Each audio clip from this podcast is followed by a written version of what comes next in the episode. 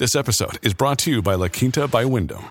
Your work can take you all over the place, like Texas. You've never been, but it's going to be great because you're staying at La Quinta by Wyndham. Their free bright side breakfast will give you energy for the day ahead. And after, you can unwind using their free high speed Wi Fi. Tonight, La Quinta. Tomorrow, you shine. Book your stay today at lq.com.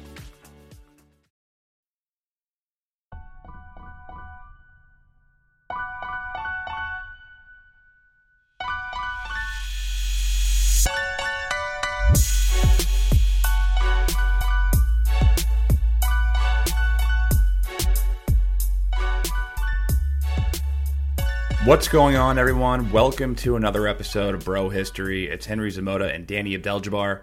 What's up, brother? How are you? Chilling, man, as per usual. How about yourself? I'm doing pretty well. It was nice seeing you last night. Um, like, likewise, man. It was a wonderful fireworks show. Um, the reason why we're talking about Fourth of July is because uh, right now it's July 5th, and this episode is uh, set to release on Sunday. I'm not sure exactly what date that is, and um, I guess if you're listening to this on Sunday, I'll be at a Cubs game, so um, I'll be moving around a lot this this month. But uh, yeah, last week, or, or, excuse me, yesterday on Fourth of July, I had the pleasure of hanging out with Danny in person, and damn, that was a, a nice view uh, to see the fireworks show. Definitely, man. I, am I'm, I'm blessed to have a uh, pretty unobstructed sightline to uh, Manhattan from Brooklyn, and you know that Macy's parade was uh, parade. Macy's fireworks display was pretty cool, um, very easily visible. But I think even even better than the the Macy's fireworks was all of the amateur fireworks uh, displays that were popping off all around us, including probably on the same exact roof that we were standing, just like right behind us. It was pretty cool.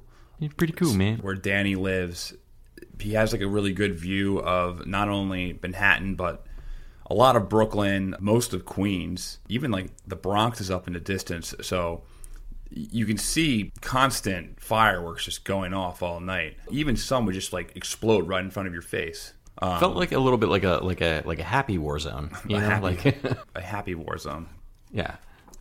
Um, but yeah, let's get into the episode. Um, so we're aiming to do more of an evergreen topic, um, even though there's just a lot going on in the news. But um, to um, start this out, um, or just to give you some background of what we're talking about, is um, on on June of 2014. So during a, a defense subcommittee hearing, Senator Dan Coats, who's a senator out of Indiana, said that based on his knowledge, the Pentagon has a contingency plan on the shelf for just about every possible scenario, including an invasion by Canada. I mean, I, I found that to be pretty wild. Even though it doesn't exactly surprise me, I still think it's pretty wild. But I think the story is pretty cool, and I'm I'm pretty pumped to talk about it today. It, I don't think it really should surprise anywhere anybody. Um, I mean, that's what their job is, you know, in the Pentagon to think up of all these crazy scenarios, and however unlikely that un, unlikely a war between the U.S. and Canada um, would be, you know, you have to bet that there's there's probably some document in some safe in the Pentagon in some vault that details what we would do in the case, you know, for, for some reason or another we went to war with Canada. Well, I mean, today when you think about going to war with Canada, it just seems like the most absurd topic. Like, why the hell would we ever want to go to war with Canada? You know, they're probably some of the nicest people, and they're our neighbors, and we have no beef with them whatsoever. But I guess in the context of when these plans were drawn up and why they were drawn up, it actually makes a ton of sense uh, as well, to why we had these plans. Well, all right, just put this in historical context. The U.S. has actually invaded Canada in the past. Right. For example, you know, one of the first major battles in the Revolutionary War was in Canada. So um, the Battle of Quebec, which was a which, which was kind of a disaster for the Continental Army. Um, but Canada was also pulled into the War of 1812 because the British were using it as a staging ground.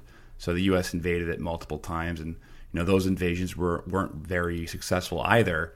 Um, mm-hmm. You know they were repelled by the militias up there, and as well as the Indian population. So right. the uh, Tecumseh, uh, Tecumseh, in, in, in the mm-hmm. First Nations. But I mean, technically, Canada wasn't Canada at the time; it was technically the British Empire. But I hear what you're saying. Yeah. we fought with them before. But there's also some really bizarre stories like the uh, the Pork and Beans War. Actual name, by the way. The pork and Beans War, um, where the state of Maine and Britain almost went to war over um, over timber rights. Right. Um, and then there was also a war in Western Canada not so long after that. This is the 1800s, um, where a war almost, or at least a skirmish, almost broke off after a uh, a pig that was shot. Right. They were they were arguing over the value of the pig that got shot, and that basically escalated very quickly. And uh, it was um, Commodore um, Commodore. What was his name? Something Hazard Perry. Not not to be um, confused with uh, Matthew Perry, the one that went over to uh, Japan for the gunboat diplomacy. But uh, he was the he was the dude that was supposed to go through with this uh, little skirmish. It's The Pig Wars. Pig War. The Pig War. Only only one pig died for this entire war. Only one pig died. Um, but I mean, we're talking about like no casualties with any of these skirmishes. One of the most bizarre ones, and this is something I recently learned about, was the Fenian raids. Have you ever Oh, heard yeah. of those? Yeah, yeah, yeah. The the the one with the with the Irish. So, um, a group of Irish Catholic loyalists, mostly Civil War vets, um, they founded a group called the Fenian Brotherhood, but they also call themselves the Irish Republican Army. The IRA. So they were the original IRA. yeah. and they were an anti-British group, and they created a scheme to occupy and seize Canada as a hostage to force the British to withdraw from Ireland in exchange. And honestly, that's also part of the plan for us to invade Canada too. But I, I won't get ahead of myself. But it seems like Canada is always being used as as like this um, bargaining chip against uh, leverage against the, the British Empire. Yeah, well, that's what it, that's what it was, and they actually did invade, and there were clashes, but it didn't really work out. Of Um, you know, the Irish did not get its independence until the 20th century, but the you know the, the Fenian Brotherhood ultimately ends up getting arrested in America. I mean, there was a couple of border skirmishes, there were actual battles and casualties in this, um, but these are just examples, and you know they're very strange historical footnotes that most people probably don't know too much about, including myself. You know, all of these different border disputes um, really do warrant their own podcast, but what we want to focus on today are the war plans that were created um, in the 20th century. The reason why I got interested in this is I, I actually just read a book um, called War Plan Red The United States' Secret Plan to Invade Canada and Canada's Secret Plan to Invade the United States. And it's a pretty short book. It's about like 150 pages or so, so you can read it in one sitting. And it's just about uh, pretty self explanatory. It's about these different documents that were declassified and um, about these plans to invade our neighbor up north and vice versa.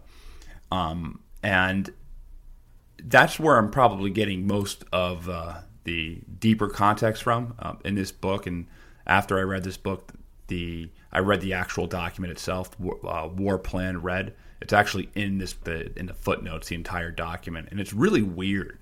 It's very bizarre. This whole thing. Um, It's it very seems a little, detailed too. Actually, I- exactly. It's very detailed, and it's just it's a strange document. And to give you just a, a high level overview, the scenario of these invasions are due to World War One debts. So even before the U.S. entered World War One, the U.S. was financing it, or at the very least, they were financing the British. And after the wars were over, the British owed the U.S. billions and billions of dollars. So to pay up Britain. time to pay up. So their debt to the U.S. was almost the size of their entire GDP. Um, adjusted for inflation, we're talking about hundreds and hundreds of billions of dollars, and and I don't really know what that would be in pounds off the top of my head, but it was a lot of money. yeah, Therefore, they were dependent on Germany for war reparations, and which Germany defaulted on in, in 1923, which sets off many of the events that ultimately lead to World War II, like the hyperinflation and their occupation. But let's not get too off track. These loans So these these World War One loans to from the United States to uh, the, the British, they weren't paid up until about five years ago. So it takes about 100 years to pay these loans off. Do you think And, that'll be um, around how long it'll take us to pay off our Chinese debt? the U.S. will probably default on that before they pay back any of these loans. But the British were apparently very upset. And one of the reasons that they were upset is because the U.S. was insisting that they pay back in, you know, either gold or cash. So what happened is a U.S. diplomat in London sent a warning back to the states saying that England is going to pursue a hostile uh, policy towards America. Specifically, they're going to try and turn countries that the U.S. has a uh, significant interest in against them. So um, they're going to go to countries like Mexico, Japan, South America. Uh, well, South America is not a country, but you know, countries within the United States orbit. Um, they're going to try and turn them against America. Right. And what this diplomat did not know was that Great Britain had actually already begun war planning against the U.S. So this war plan was called Defense Scheme Number One, which prepared for the scenario that the U.S. was ultimately going to invade Canada over these these war debts. And um, the creator of this plan was a Canadian military officer named Lieutenant Colonel James Buster Brown. Buster Buster Brown. And he begins this espionage, espionage mission along the, the Canada New England border. So, mainly in Vermont. And uh, we actually have some of these notes. We have some notes that are from his. Also, His, uh, before you do that, I just want to point out that this dude actually like went undercover and crossed the border illegally and brought I think nothing with him except for like a Kodak camera and like something to write with. And he was just like basically touring the United States, like writing down what he saw and taking pictures and stuff. And a lot of the things that he wrote down and, and took pictures of were, would be totally useless in a battle, but it's still super interesting to read. Uh, all the things that he was um, paying attention to when he came over, like his observations, are kind of cool. You have to you have to watch out for those Canadian spies. I know, right? What's that all about? You can tell. You know how you can tell if someone's Canadian or not. How? They have beady black eyes and flapping jaws. Oh, that's only in South Park. Yeah, that's how you can tell if someone's Canadian or not. Just look at the eyes. They're beady and black. Um, if they're laugh, if they're always giggling at fart sounds, Terrance. then that would probably make me a Canadian. Oh. All right. Um, so here are some of the notes. So the, the people of Burlington, Vermont seem very affable and not as American as other U.S. cities one has visited. In rural Vermont, he noted that if Americans are not actually lazy, they have a very deliberate way of working and apparently believe in frequent rest and gossip. so Talking shit about Bernie Sanders' neck of the woods there. Yeah. Um, the women throughout the rural districts appear to be heavy and not their commonly lot. I don't Heavy know what commonly very- lot means. Comely, comely. It's like beautiful or Oh. attractive. Okay. So they're he, he was he was ripping on him. He's they're they're fat and ugly apparently, Okay. according to him. I don't see how this is useful in in a war. Yeah, I don't see how this situation, is useful war information. a large number of men of the state of Vermont are fat and lazy, but pleasant and congenial. Okay, That's funny. he just wrote fat and lazy, but pleasant. but pleasant and congenial. oh man, uh, I mean, I guess maybe the fat and lazy part might be useful information for a war, um, but like, it's just interesting observations here. Keep going. What else has he got? Invading Canadians would be welcomed, if not as liberators, then at least bartenders, since Vermonters were eager for the drink prohibition denied them. Well, that's probably true. Yeah. just win them over with a bunch of booze. a large and influential number of American citizens who are not altogether pleased with democracy and have a sneaking regard for Great Britain, British law and constitution, and general civilization. On the whole, Vermont was a best an obstruction for any invading Canadian force. I mean, throwing shade at Vermont, but I mean, I guess that's what he observed when he came out there. I mean, he wasn't he wasn't totally inexperienced. I mean, he obviously he was an officer. He, you know, he fought in World War One, and you know, he was a respected person. But I just find it super interesting, like when uh, looking through all the, the different random observations that he had about the United States. Is like you'd think that he'd be paying attention to like, you know, mostly like critical choke points or like where can we get the high ground or shit like that. And then you read about all this stuff about you know just the personalities of the Vermonters of the time. Just seemed like an interesting read. I, I feel like he was just trying to vacation for a little while. yeah. Well, um, well, here's just to give some more background on Brown. So he was a, an experienced World War One officer. Right. Um, basically, he was going to use German shock troop strategies. Mm. So quick attacks on enemies' weak points with small groups of infantry. You know, like invade quickly with flying columns of, of militia across the border, and then retreat, blowing up bridges and, and train tracks behind them. Mm-hmm. Um, ultimately, it was like an effort to buy uh, time for Canada, while Britain was able to eventually join the war with their with their navy and you know additional troops from the empire. And um, you know the plan was, uh, and I'm reading from this book. Um, with air support, Western troops would occupy Seattle, Spokane, but in Portland. Tro- troops from the Prairie Command would take Fargo and Great Falls before mo- moving on to Minneapolis and St. Paul. In the east, troops marching from Quebec would occupy Albany while the Maritime Army reclaimed Maine for the Crown. And in the Midwest, the Great Lakes Command would take Niagara and Detroit. So isn't that just? It's bold. It sounds plan. very unlikely. Yeah, I mean well, it's a bold plan. But what I mean, he the, was the, planning was was an offensive action. You know, an offensive action was necessary for you know for for defense. And um, I guess the the reason why they thought it could work, or he thought it could work, even though the U.S. had a way bigger population, is because America had very few troops close to the border. Right, because we um, weren't worried about them. well, not at least not at the time. Not well. I guess maybe not when he was. Uh, not when these reconnaissance missions or these plans were being drawn up, but the mm-hmm. United States obviously was worried about them because they drew up a complete war plan that we're going to get into.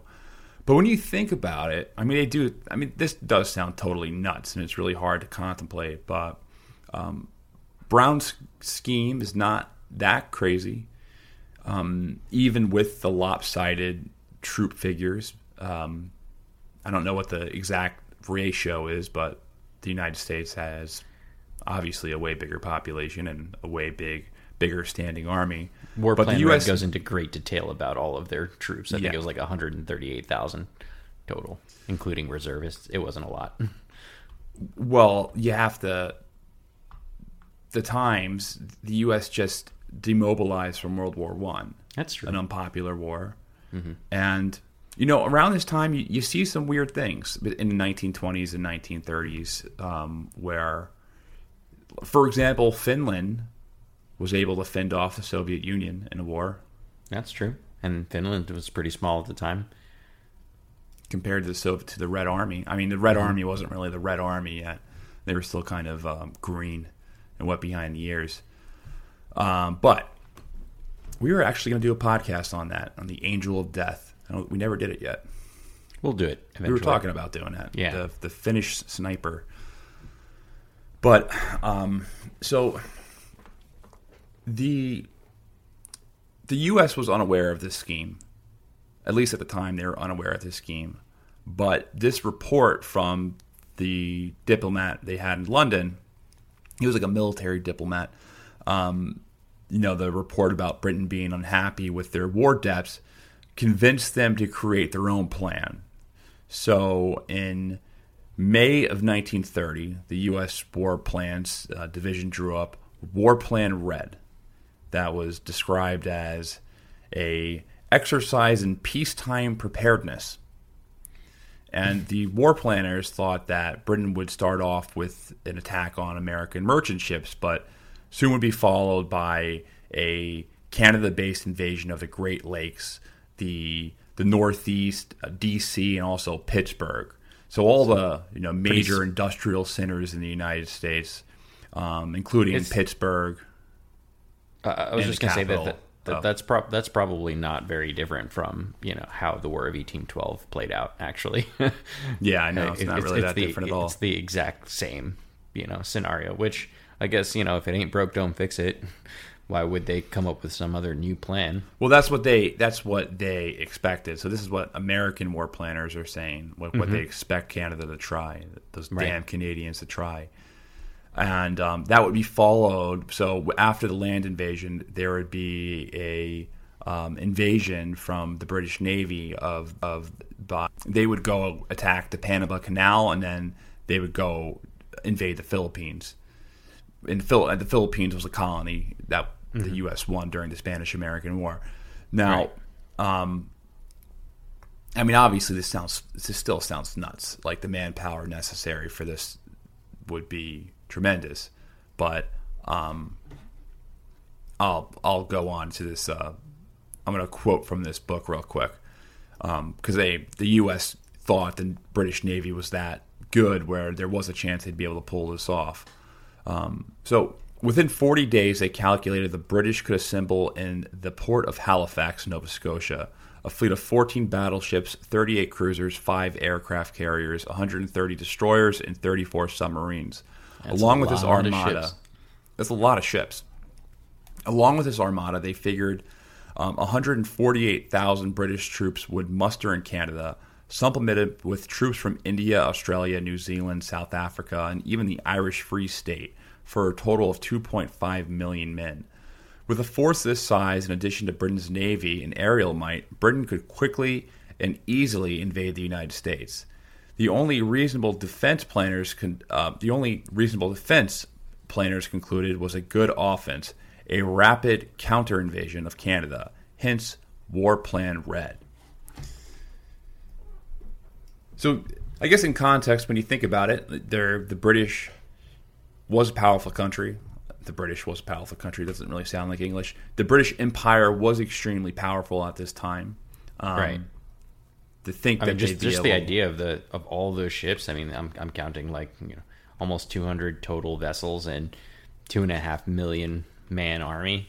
If you count all of the you know uh, colonies that they'd be drawing forces from, um, yeah, that's that sounds like a credible threat. and, and I guess and I guess um, there were there weren't really any naval battles in World War One. There was one major naval battle between the British and the Germans where it was kind of a stalemate where both sides declared victory, but there weren't too many ships sunk.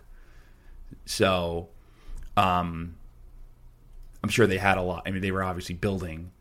One of the reasons, and this is obviously a gross oversimplification, but you know, one of the uh, preludes to World War One is a British versus German naval race, where the British Right. and the Navy and and the Germans were, um, you know, just in a basically in a navy. uh, in a in a ship race, like they're both Right. building ships, Naval arms to race, compete. right. Mm-hmm. Yeah, naval arms race t- to compete with each other.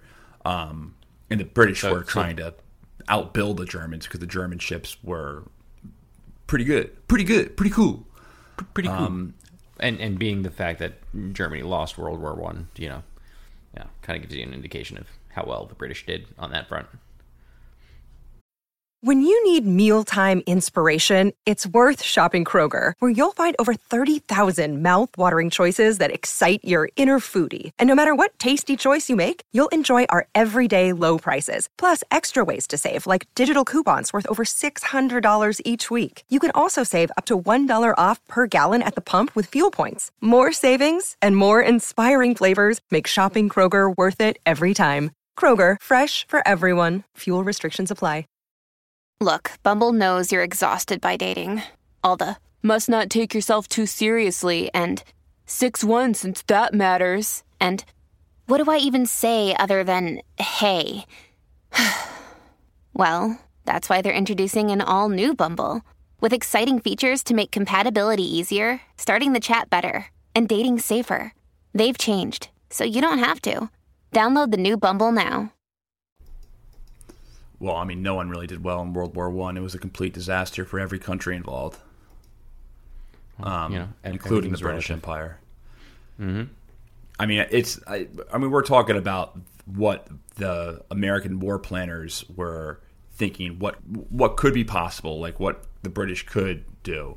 You know, they're trying to uh, argue them up. You know, build the case as strong as case as possible. You know, kind of like building the case that Iran has nuclear weapons or they're about to have nuclear weapons in six months after every six months. You know what I mean? Right. Well, I mean, I think there's probably two uh, arguments that go along this, and either one of them is, you know, this is these exercises, this war plan red, things like that are are ways to keep the you know the officers and, and the United States um, busy and thinking and sharp um, because you know they're in a peacetime. So you know what what do military officers what what good are they if they're not drawing up some plans to to invade someone? Um, they're basically just you know wasting our money. Uh, so th- that could be one thing that this was just like a hypothetical situation that they wanted to draw up because you know military officers. Well, it's more it's more than a hypothetical. It, it's more than a hypothetical because we're going to get into it, but there's actual funding that goes into this. So well, yeah, but that that doesn't come until after, right? So like they, they didn't they didn't start it with the funding in mind. The funding came after the the report came out. And the the, the second part though, the, the, the alternative to this is that um, the United States could have a vested interest, you know, vis-a-vis manifest destiny um, of invading Canada because you know we've we already have Alaska on what appears to be the Canadian mainland, and you know Canada's pretty rich in a lot of uh, mineral resources, and you know we we have a history of you know, squabbling over the border between you know the U.S. and Canada, as we pointed out early on. So it's entirely possible that the political powers that be, or even the military powers that be, kind of understood that dynamic, and we're like, well, yeah.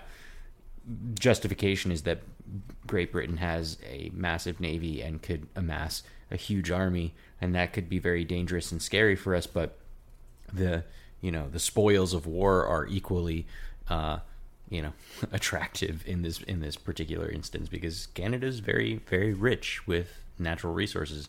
One of the one of the big things that they go through at length uh, in the war plan red uh, talking about Canada is like how much uh, you know uh, industry they have so how much um, ore they're mining and how much aluminum and nickel and and iron that they have and how much coal deposits that they were doing, and it, was actually very surprising to me to see how how high up Canada ranked in in the world because they were doing um, comparisons on, uh, as an example, um, how many how much iron ore was being uh, mined and smelted, and I think they were like seventh in the world or something like that in that particular regard.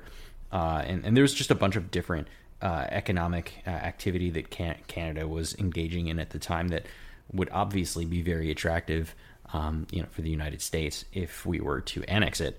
Um, and you know, if you look at the the the scheme uh, scheme number one, what was it called again? Uh, from from the British on the Can- Canadian side, Defense Scheme One, right? Um, Defense Scheme One, yes. Right. They were even planning on you know capturing.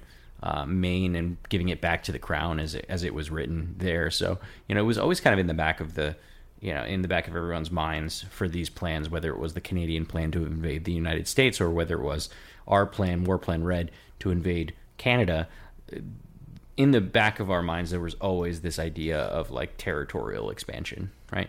And I think that's probably the more relevant uh, of the two of why something like this caught on and why eventually, as you pointed out, Henry, um, you know, some money got backed behind it because there's some financial and uh, you know geopolitical interests in in being able to you know annex more territory. Well, let's talk about like what the what they said the goal is in this plan. So the expulsion. So the stated goal is, according to this document, I got the documents. The expulsion of red, Great Britain. So they're speaking in you know color codes. Um, right. red, red, is Great, Great Britain. Britain. Crimson is uh, Canada. Blue is the United States. Black yes. is Japan, although that doesn't come up. Excuse me. Black is Germany, and orange is Japan. I think green is Mexico, um, but you know they're labeling countries by colors. From North and South America, and the definite elimination of red as a strong competitor in foreign trade. You know, destroy British influence. That's um, true. And it's and it ends up being very similar to the Canadian plan, Defense Scheme One, or at least kind of a mirrored version of it. So they would be invading along very similar paths, and the first step was a naval takeover of Halifax to deny the port as a staging area for the British. Um, moving north from Albany and Vermont, an armored column would take Montreal and Quebec. Quebec. From Detroit, another column would take Toronto, and from Buffalo, Niagara Falls, crippling the Canadian power grid. And then Grand Forks, North Dakota would, would be the launch point for an invasion of Winnipeg. And finally, from Bellingham, Washington American troops would overpower Vancouver. Um, what's also interesting about this is that uh, Charles Lindbergh also helped helped uh, write some of this plan up, and uh, Charles Lindbergh is the famous aviator. He was the the first person to fly from or fly nonstop from New York to Paris.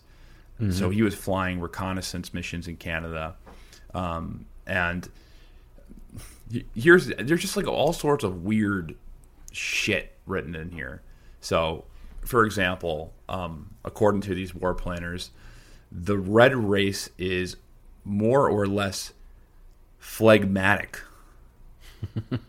phlegmatic. Have you ever heard that word before? Phlegmatic. I mean, not not exactly, but you know, I, I looked it up also. So phlegmatic. So I had to look this up, and it's a word that means um, having an un- unemotional and stolidly calm disposition. Unemotional, the, stoic, right. In other way. And then the sentence uses the phlegmatic British character. Right. But noted for its ability to fight to a finish. Also, the British could be reinforced by colored troops from their colonies. So not we're not talking about colored uh, as in countries. We're talking about um, you know brown people. Brown people.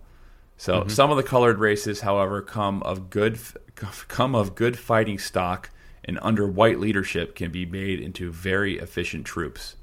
Okay, so kind of racist Pro- product of the time, I suppose, but still racist. Some good old some good old fashioned uh, 1920s racism or 1930s racism. Mm-hmm. Here is something bizarre. So, War Plan Red, it also addressed the Catholic question. So, if the United States ever conquered Canada, I'm reading from this document, the dual language would be done away with at once, and the Roman Catholic Church would have much less power and influence by 100 fold. We were talking about this last night, weren't we? Yeah, weren't we? Yeah, I, I think the, the line of argument, but not related was... to this we were just talking about how it was, it's weird to think that there used to be a strong anti-Catholic uh, sentiment in this country. Right, and and you and I both uh, were were raised Catholic at an yeah. early period, so you know, coming from our disposition, it it wasn't at least for me, it wasn't abundantly clear that um, Catholicism wasn't uh, wasn't a major um, religion in the United States, or or at least not the majority religion. That that understanding didn't come until much later for me, uh, and I had no idea that there was such strong anti-Catholic, um, you know, rhetoric and and sentiment in the United States for a very long time. And and you know, obviously, I think the first major example was like JFK and being him being the president and also being Catholic was like a, a, big stink. And I remember learning about that for the first time, going like, "All right, why was that a problem?" well, very this, interesting. What what this addresses is the Catholic is um that's like a plus. You know, it's right. written in the context. It's like, yeah, this will actually it will mitigate the influence of the Catholic Church worldwide. Right. Mm-hmm. Which is which is it's interesting to see in this document, right? I mean, it makes hindsight being twenty twenty, it makes sense, right? like the, the, the Pope holding sway across, you know, all of his you know, peoples. And uh, I wonder, I wonder how much uh, Joe Biden is swayed by the Roman Catholic Church on his policy and decision making. But not I digress. absolutely none. There's very limited influence. It's, it's not like it used to be. Um, so Crimson cannot successfully defend her territory against the United States, she will probably concentrate on the defense of Halifax and the Montreal Quebec line in order to hold bases of operation for Red. Important secondary efforts will be made to defend her industrial area and critical points on her transcontinental railroad lines. The policy will be to prepare the provinces and territories of Crimson and Red to become states and territories of the Blue Union upon the declaration of peace. And Meaning- it is. Meaning, I guess that goes back to what you were saying. Like, hey, so maybe there was some territorial ambitions, and this wasn't entirely self-defense. This Mm-hmm. was like, hey, this could be a good time to grab some more possible states or territory. Um, Right. At this point, man, my history is bad right now. Alaska was not a state yet. Um, I had to think, think about so. that for a second. No, Alaska was not a state in the 1930s That wasn't until like the 50s, right? um, but yeah, it makes it makes sense. Um, but it seemed like this was actually an attempt to. I mean, it'd be more likely that these the Canadian territory would be a state than Alaska. I mean, it'd be closer to the mainland. You know, what For I mean? sure. Yeah. It, there's Um, there's like areas that are just like touching like Detroit, you know, or like the the the bits across the water, you know, in Niagara, or you know the bits you know bordering Vermont and New York and upstate New York. You know, like all of that could very easily be just United States. Also, and I just want to you know give the disclaimer. You know, I'm I'm not pulling from too many different sources right now. I'm reading you know the main document as well as the uh, you know book that gives some more color to the document. Um, so there very well could be an explanation for this, but just my conspiratorial mind automatically goes into oh, like they wanted to annex territory. You know what I mean? of course, of course, I think that Um, but- part was obvious, in my opinion. Uh, I, I mean, they wrote about it in the plans. I know. You know? When you write about it in the plans, it's uh kind of makes it makes hard it to ignore obvious. that part, you know. But yeah, I mean, annexing Canada, like I, you were pointing this out before. What's what's interesting is that after this plan was drawn up, you know, the Congress approved fifty-seven million um, for its effort, in, and that was in February of 1935 for basically an updated version of the plan, and, and the the updated version of the plan was crazier, admittedly. Um, and the the money that they were going to uh, appropriate to this fund was basically going to be used to to build three uh, of these military airfields. Uh, the story for this is hilarious. Uh, They wanted to build these. Uh, we, we didn't have too many airstrips or airfields kind of along the Canadian border.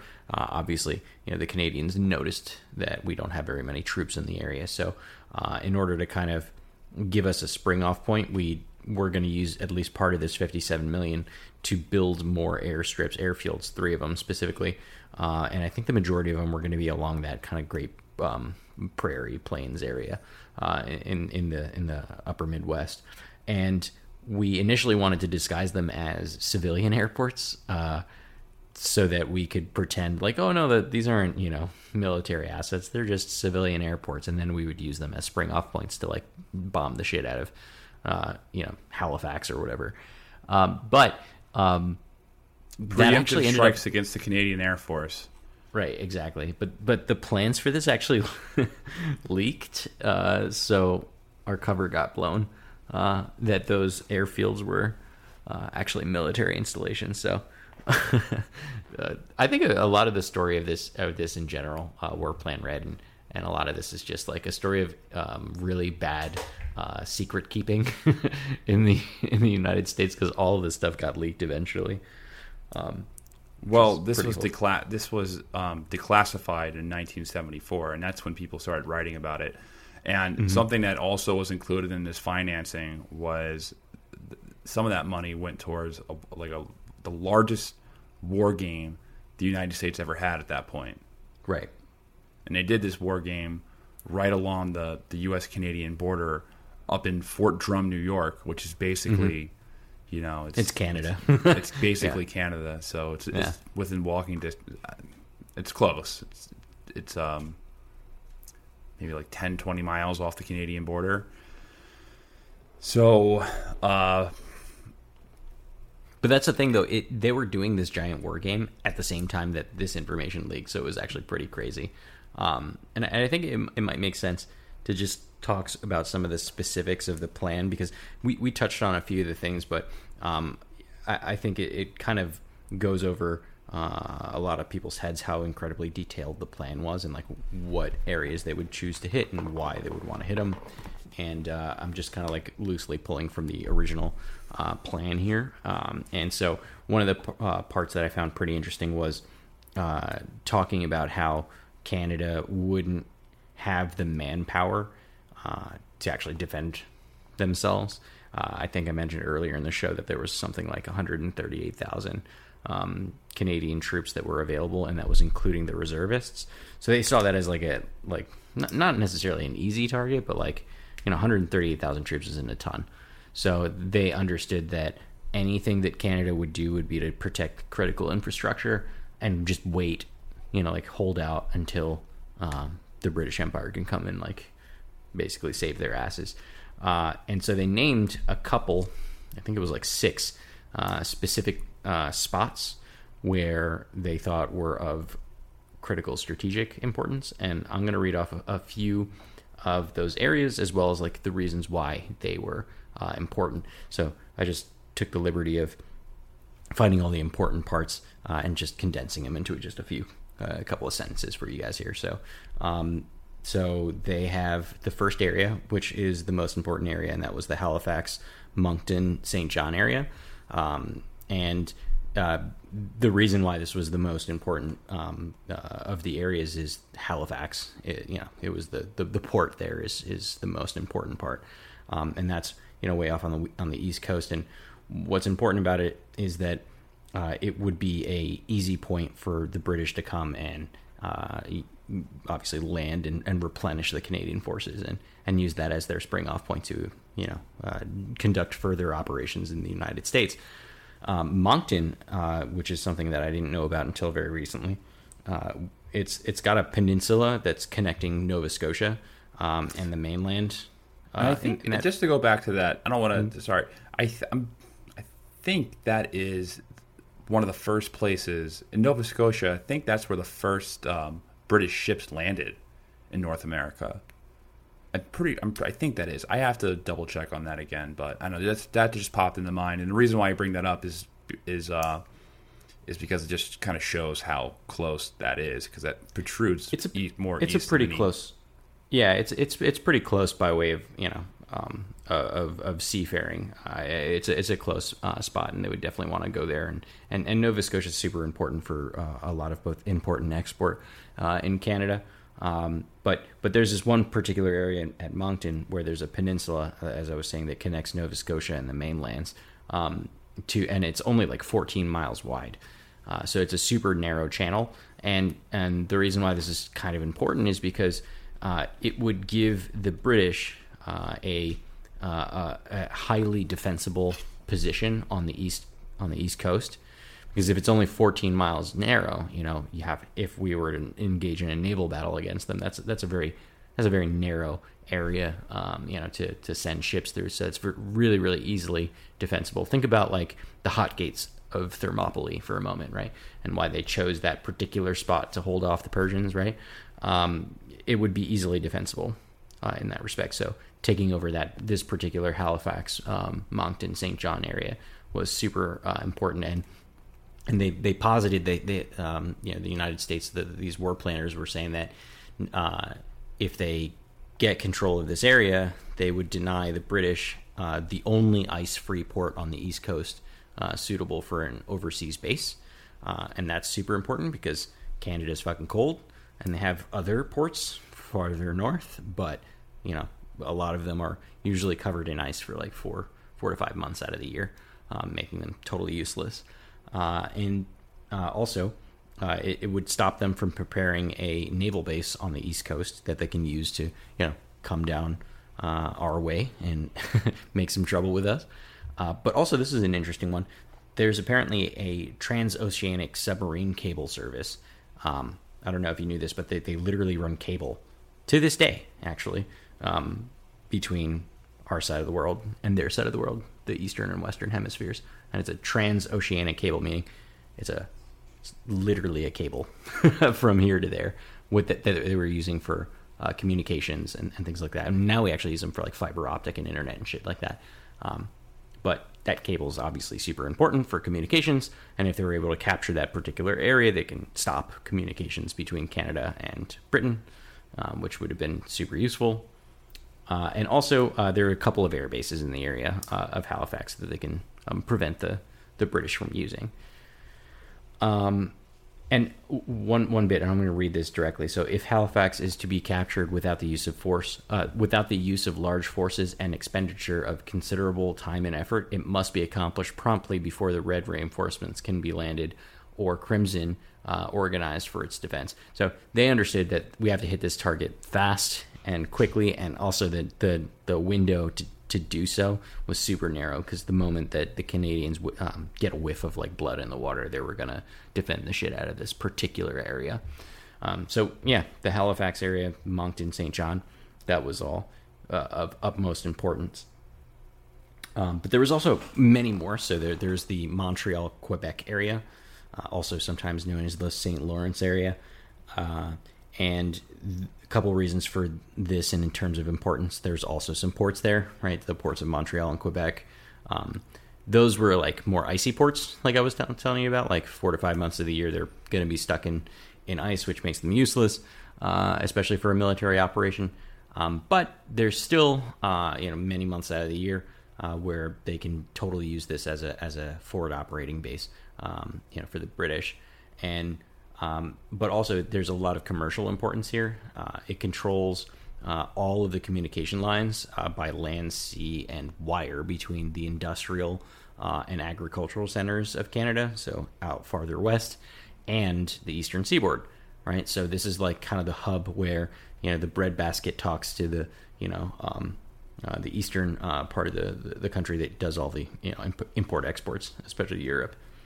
Um, so Montreal has a much bigger uh, harbor and terminal facilities, but Quebec, because of its like location, is was considered more uh, important. Uh, and some of the things that they posited would be to basically m- stop the British from using the St. Lawrence River uh, and the ports there, um, and cut all of Canada west of Quebec um, you know off, cut them off from the eastern seaboard altogether.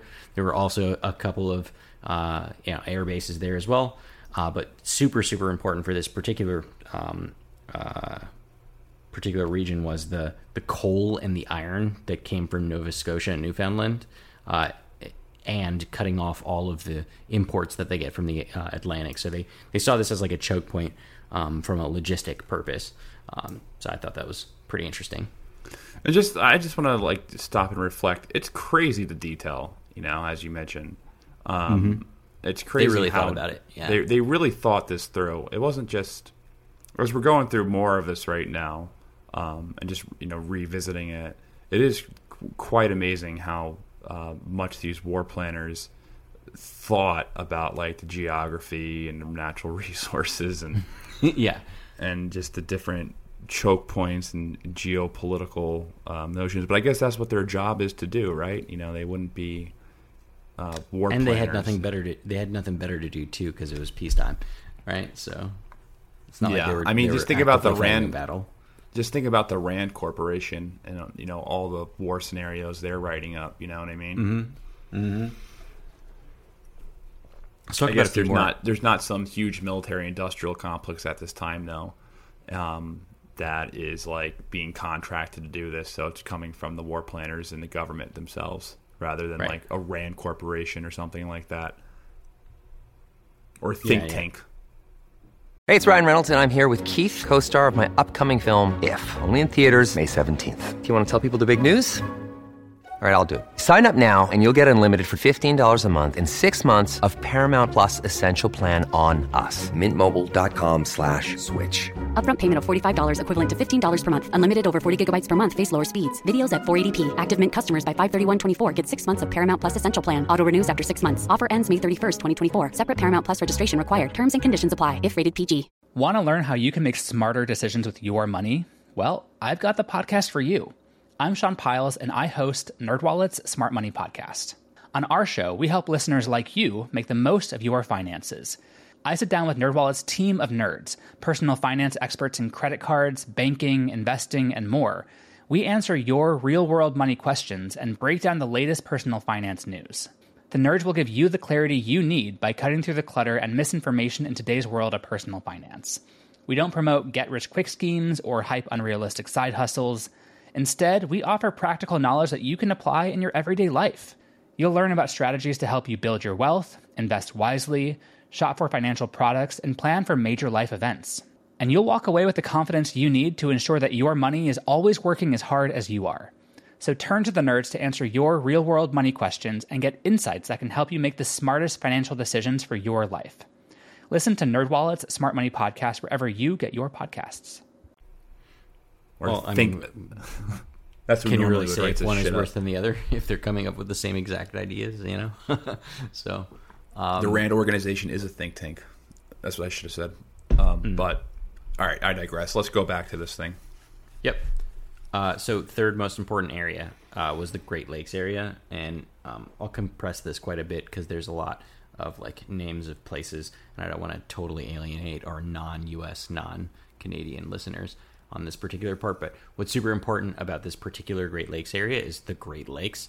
Uh, look at a map. There's a bunch of you know giant water uh, waterways and lakes and things like that, uh, and those are of strategic and geopolitical and of course economic um, importance.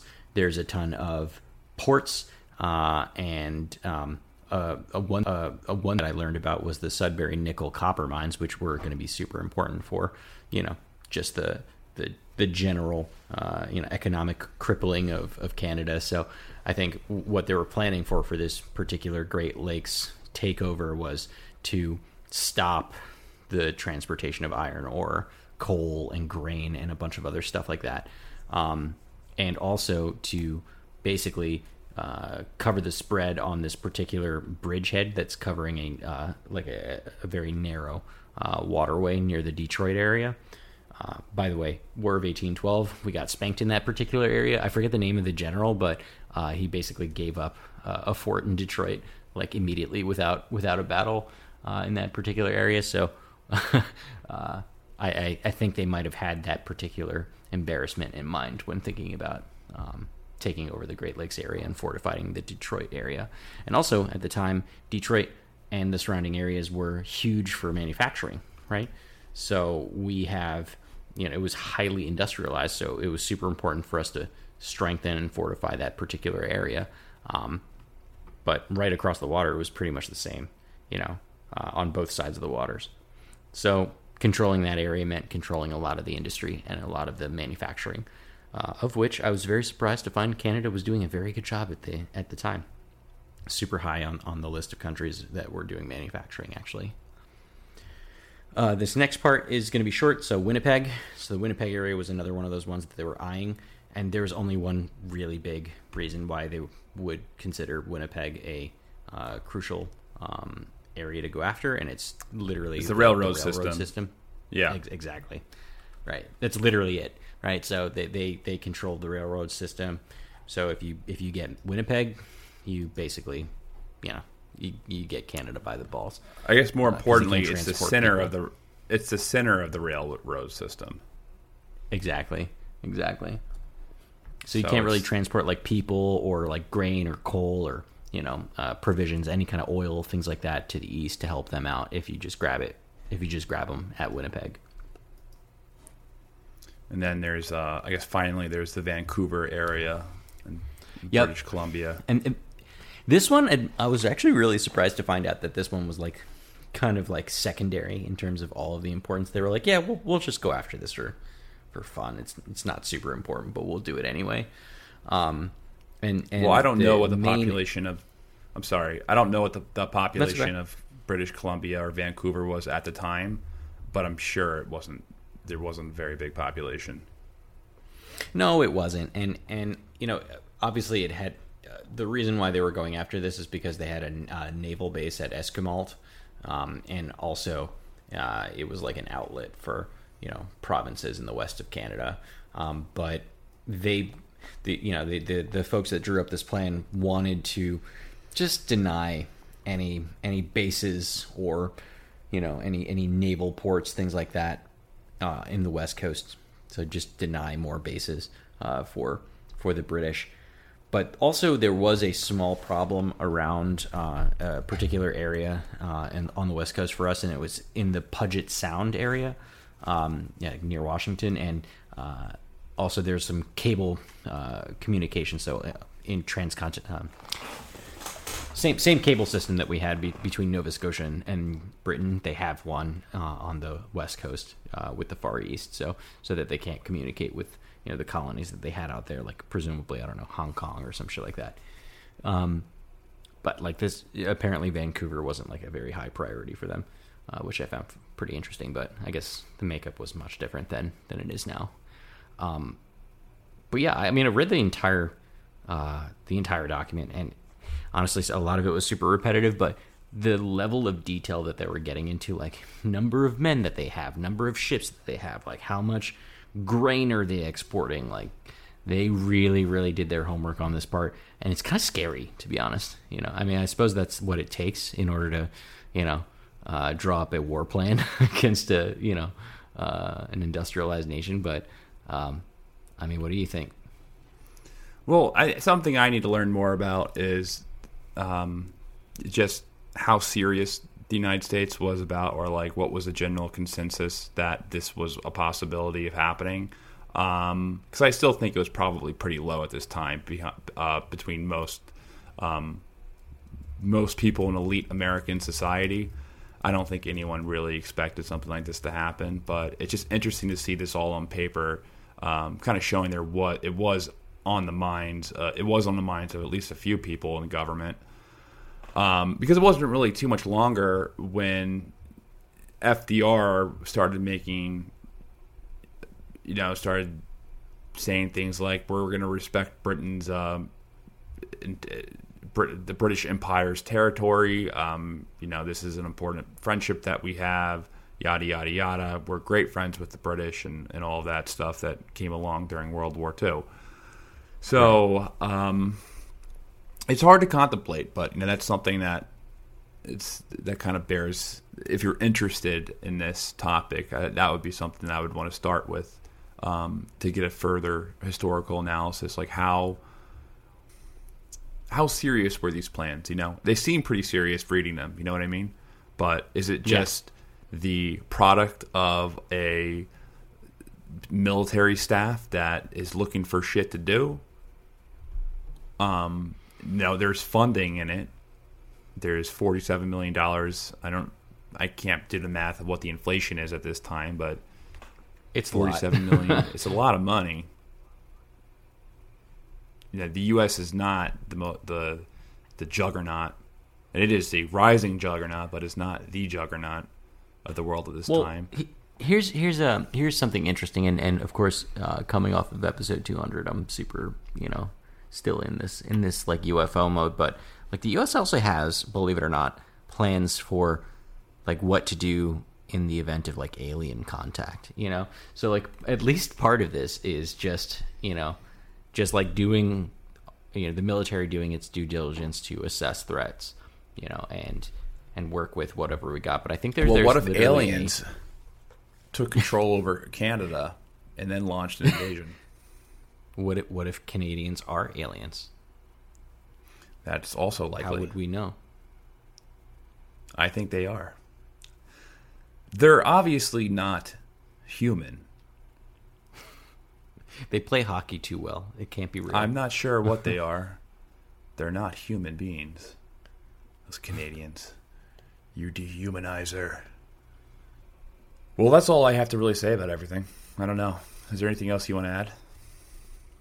No, I mean, unless you want to talk more about the alien invasion plans to that the United States have, but uh, I'll, I'll leave that maybe for another episode. yeah, maybe we'll leave that. We'll keep this a shorter episode. We're just over an hour on this one.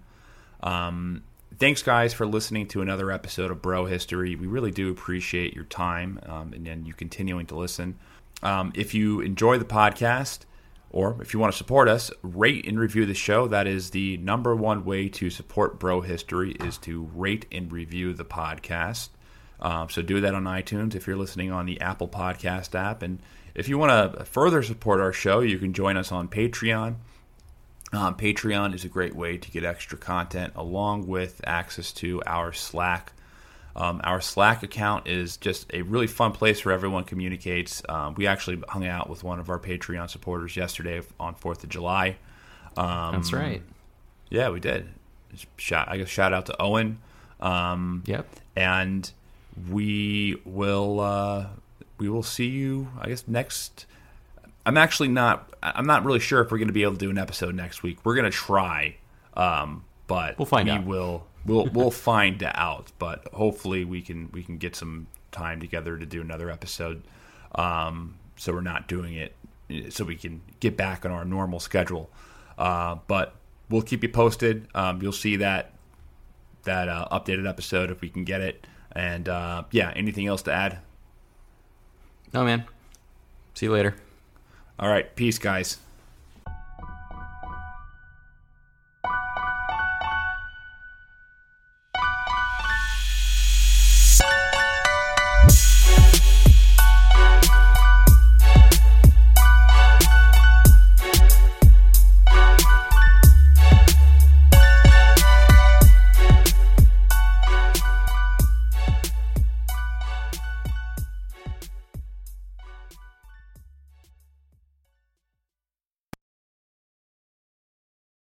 As a longtime foreign correspondent, I've worked in lots of places, but nowhere as important to the world as China.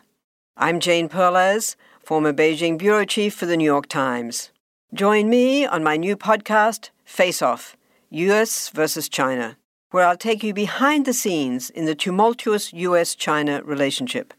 Find Face Off wherever you get your podcasts.